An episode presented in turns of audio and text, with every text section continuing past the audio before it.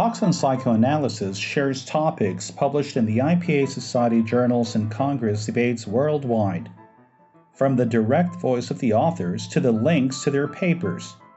We hope that this window will allow you to see the depth and breadth of psychoanalytic thought across the world. Far away, so close. Happy listening. This episode was created and edited by Gaetano Pellegrini. Introduction recorded by Frank and Andrade. Merav Roth, PhD, is a clinical psychologist and a training psychoanalyst at the Israeli Psychoanalytic Society. She's a researcher of hermeneutics and culture, focusing on the link between psychoanalysis and literature. She's the chair of the psychotherapy program, Sackler School of Medicine at Tel Aviv University, and the former chair of the interdisciplinary doctoral program in psychoanalysis, and the former founder and chair of the postgraduate Melanie Klein Studies. Roth published various chapters and books and papers on psychoanalysis, literature, and trauma. Her book, Reading the Reader A Psychoanalytic Perspective on Literature, was published by Routledge 2020. Hi, thank you for joining me. I wish to think of transference in the days of Corona, which is also a name of a paper I wrote on this subject. And that what I will try to do here is to present the main ideas that were also presented in that paper. Analysis in the days of coronavirus is very challenging in many respects. Uh, there is an expression, a wall coming down, which is also the name of working groups in the Israeli Psychoanalytic Society, organized and led by Yolanda Gampel for years. Uh, that is referring to one wall of the clinic or the setting that uh, is as if fallen addressing incidents of social political violence or a situation like this uh, of the epidemic, uh, situations in the psychoanalytic sessions where violent events place therapist and patient in a symmetrical position. And Corona is, of course, a very massive embodiment of a wall coming down, highlighting the universal fragility when facing a pandemic. And uh, this situation raises fascinating questions, I think, about how do we, psychoanalysts, psychotherapists, face this challenge in real time with our patients who share this reality with us. And one of the conclusions that may emerge from the falling wall is that it is not an appropriate time for deep interpretations of unconscious aspects related to early object relations and to the transference relations. And this conclusion will be led by the assumption that the external reality is so strong, so crucial in its power and influence that the responses to it must be re- respected in accordance with reality and reality alone. Even more so, that an interpretation of inner reality at this very moment is a psychological attack on the patient's sane judgment of a crazy reality.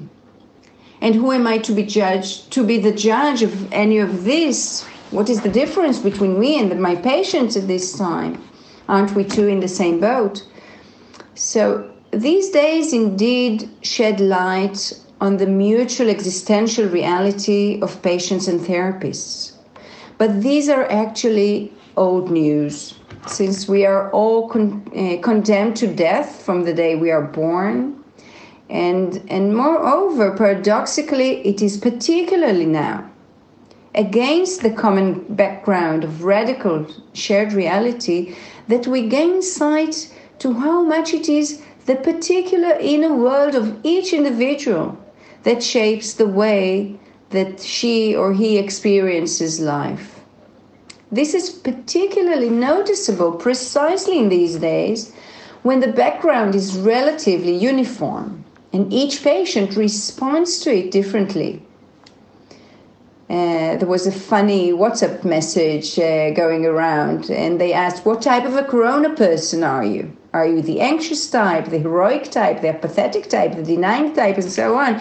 And this is one good way to define the purpose of therapy, right? Not to change the face of reality, but to acknowledge it and to explore how the inner world of each patient is calibrated to meet the reality of his or her life.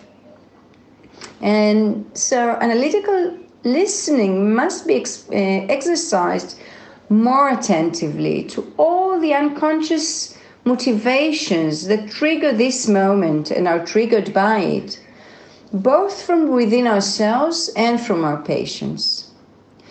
To name a few, we should ask ourselves about the nature of the pleasure or displeasure around by this sudden partnership and identification. The unconscious fantasies of both parties related to the life and death drive and to sexuality, the yearning to get rid of the burden of responsibility, the urge to get rid of envy and hatred of differences through this force sameness uh, the wish to finally merge in an unlimited love or to fulfill the yearning for twinship. Uh, a threat that the partitions have fallen, uh, no more difference between parents and children, between those in charge and those in need. This threat actually has two faces. It means both loss of good care and an Oedipal wish and guilt for breaking the boundaries and invading the parental kingdom. The latter is greatly amplified in online conversations. Where do you talk to patients online from? And where they talk from? Who knows uh, what will be done in that other room? What about the other parts of the body that aren't cap- captured in the camera? How many jokes have you told and heard about the pajamas, sweat, sweatpants, underwears uh, that are, take place in these sessions? Uh, patients say, Oh, it could be such fun talking from my bed. It will be more comfortable. So it is highly important to listen to all the declared and, and not declared fantasies and try to see how they are blended with unconscious fantasies and nourish the transference relationship with excess baggage that needs to be acknowledged and worked through in the current sessions. So, I will try to refer to a number of transfer situations that we meet these days, which should draw attention, I think, to their particular meaning in each patient. And I think the, odd, the online treatments odd, uh, add complexity to the reality of the corona. Uh, the midst of real crisis, uh, there is separation. So, this external necessity for keeping away from each other will arouse various uh, interpretations depending on the internal object relations and the transference relations that are aroused in the corona days. Working online may provoke infantile excitement, Oedipal, even incestuous one. Someone forgot the door open, and I find myself part of the primal scene as, an uninvited guest who suddenly sees his object naked, can comfort him or her, but also provoke and be provoked by. And hence, uh, the patients might feel anxious and guilty. And fear is created from the moment the door will be slammed in one's face, alternatively, and not less frightening, from an unexpected Oedipal victory that will result in the loss of all order and good care, which is always required, and especially in rainy days. The, the, the clinic door closes and opens at the same time now. On the one hand, we cancelled face to face meetings and the transition to online treatment from far is like an open statement that both parties in the therapeutic encounter endanger each other. This echoes deep anxieties of patients who are afraid to poison and infect us with their inner destructiveness and to be caught in their shameful psychic dis- diseases. For someone whose mother's womb was damned for him all his life. This deportation will hurt more intensely. From a paranoid schizoid position, which I also call the refusal to reality position, one might understand it as a betrayal, as a painful proof of a vicious scam. Our parental patients are prone to be especially aware of the extent to which we would be keen to accept their generosity while subtly giving up our interpretive position and our distinctive role. And they will unconsciously experience it as they once experienced their weak objects for others, feelings of envy will receive a strong and sweet gratification. Finally, you will also know how it feels when there is no safe ground to put your feet on, when your loved ones are in danger, when you're in danger.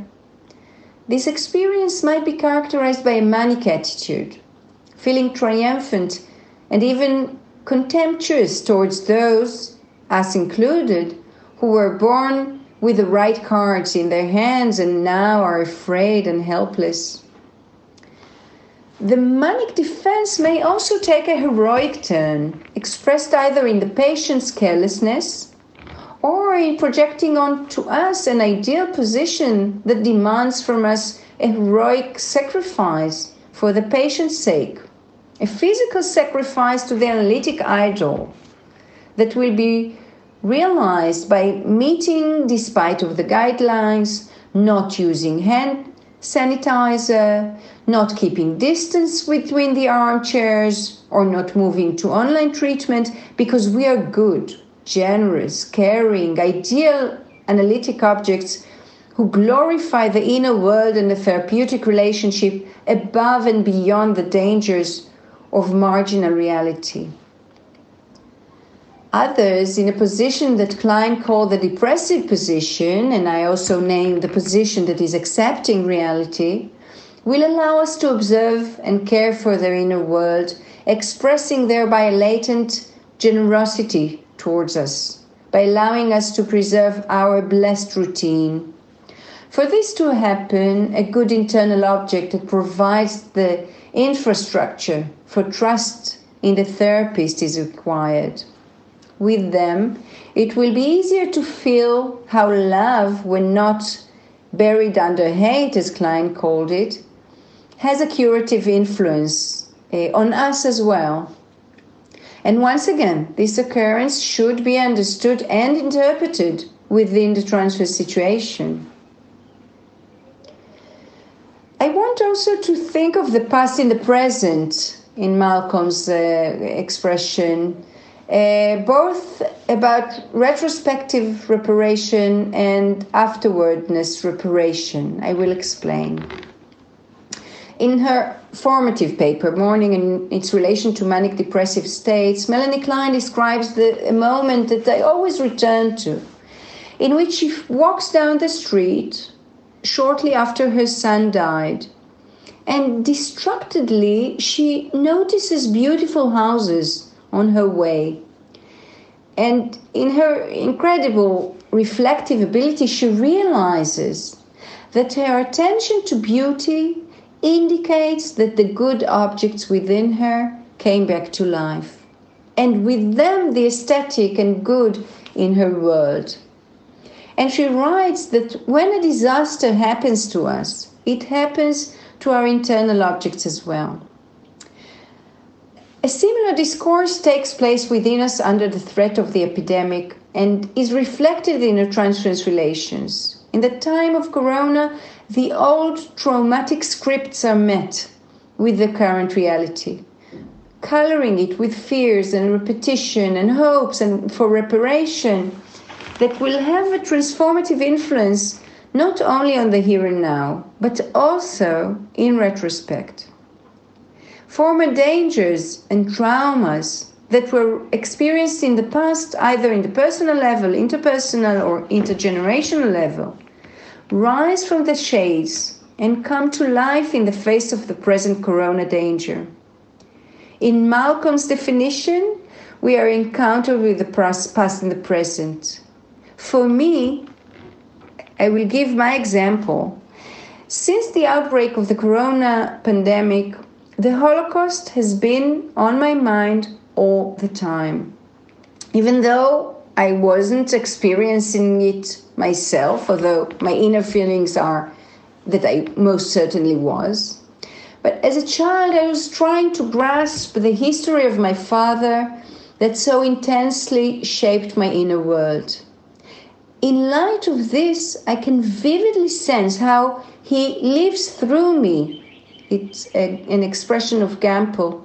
He lives through me, his stories, and more precisely, his experiences that have been passed to me through these stories and shape my concept of and experience of the corona. They are screened from the inner old movie screen to the new one and feed it with anxieties and hopes and confusion and false knowledge, doubts and dread. And at the same time, it is also an opportunity for both retrospective and afterwardness reparations. The first means that a present situation can shed new light and offer new reparatory understandings to old memories. And the latter, the afterwardness, the deferred action, it's similar um, um, synonyms to, to Freud's après coup.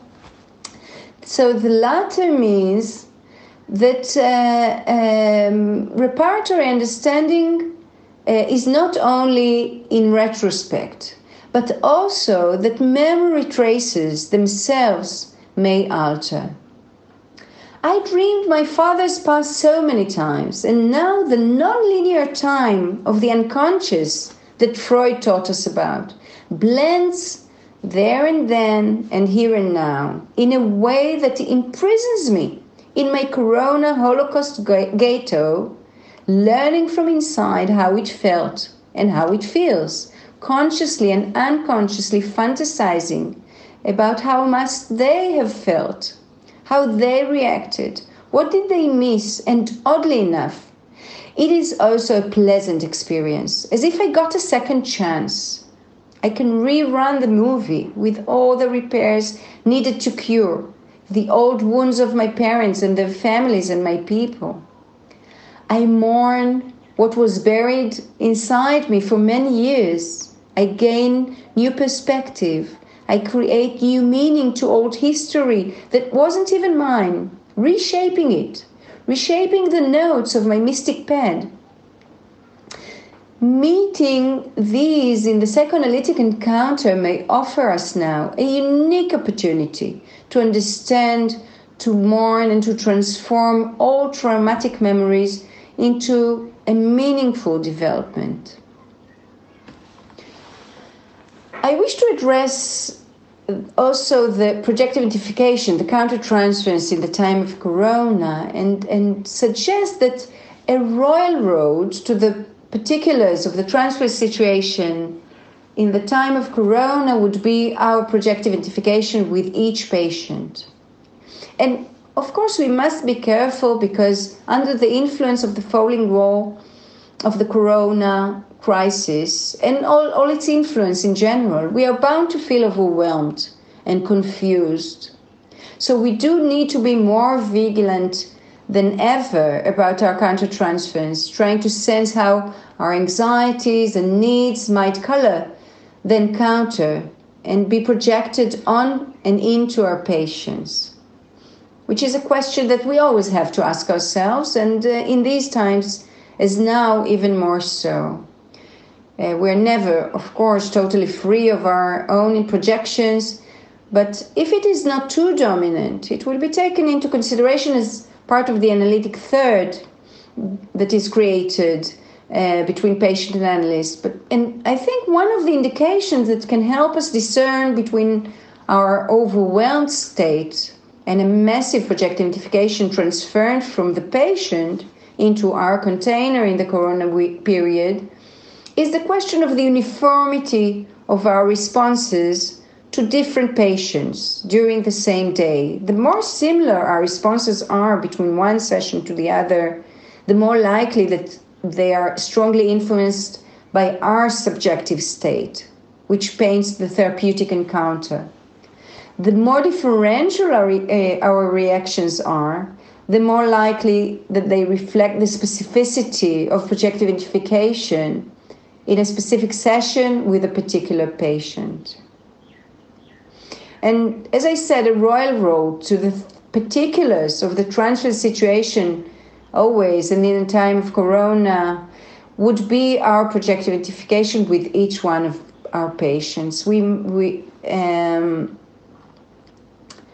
we are required to find um, the, the, the differences, and uh, I will give a few examples. Uh, when we remove the armchair from one patient, uh, from the patient's sofa, do we feel the same with each one of them?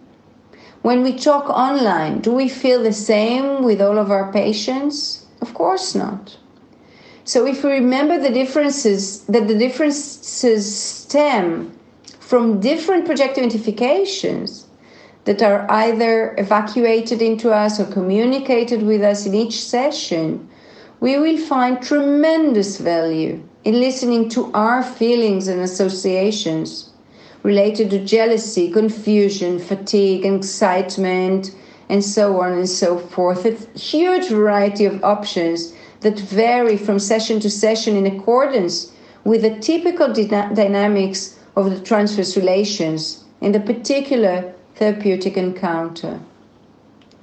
And a few words about the setting and, and interpreting it. it. We are required to find, of course, adaptive flexibility nowadays within ourselves according to the adjustments needed in the time of corona in terms of the setting. And the concrete solutions vary from one therapist to the other and from one patient to the other according to their real and inner possibilities. But what we need to keep in mind is the crucial role of the psychoanalytic situation of the setting, as the name of Bleger's wonderful paper. It is very important to try and maintain the non process as constant as possible. But it is no less important that we allow ourselves to think of breaches in the new setting in terms of transference reactions and acting out, not be terrorized by guilt or by being blamed for interpreting in that level, even when reality is so strongly influ- influential. In the current turbulent, cramped days, keeping the routine of interpretations will serve in itself as a valuable gift for our patients, as an evidence to the fact that there is value in listening to one's inner world as a way of anchoring in reality. Always so, and even more so now. The very act of interpretation, even before going into its meaning, tells the patient that his or her reactions to reality has an internal context. And by that, a space is opened for self reflection and potential transformation. What was felt as solely external and concrete becomes internal and subject for symbolic thinking. Moreover, from the continuation of treatment in general and of working through in the transference relations in particular, our patients understand that we too survive this reality, that the container was undermined but not cracked, that the alpha function was challenged but not stopped. It can even be said that our therapeutic endeavor signifies in itself optimism as it reflects our faith in a prospect for psychological growth, in the ability for the human psyche to find meaning and creative in, in creative possibilities for reparation and development in the face of every fate, including the corona. Reality is powerful, sometimes almost unbearable. The fears and threats are real and must be respected as normal reactions to abnormal reality. The distress is based on the threatening results of the coronavirus pandemic, economic, political, medical breakdown. But as Melanie Klein wrote, and I quote, to what extent reality and fantasy are intermingled is only to be revealed by analyzing the transfer situation. Unquote. So, if we continue to interpret the particular transfer situations aroused in the corona days, we thus preserve the continuum, continuum between the past, the inner world, the present, and the external reality, the self and the other. Psychoanalytic working through in times of a massive presence of external reality is an act of loyalty to the face of the individual, and it is therefore an act of love and faith. And what do we need more these days? Thank you very much.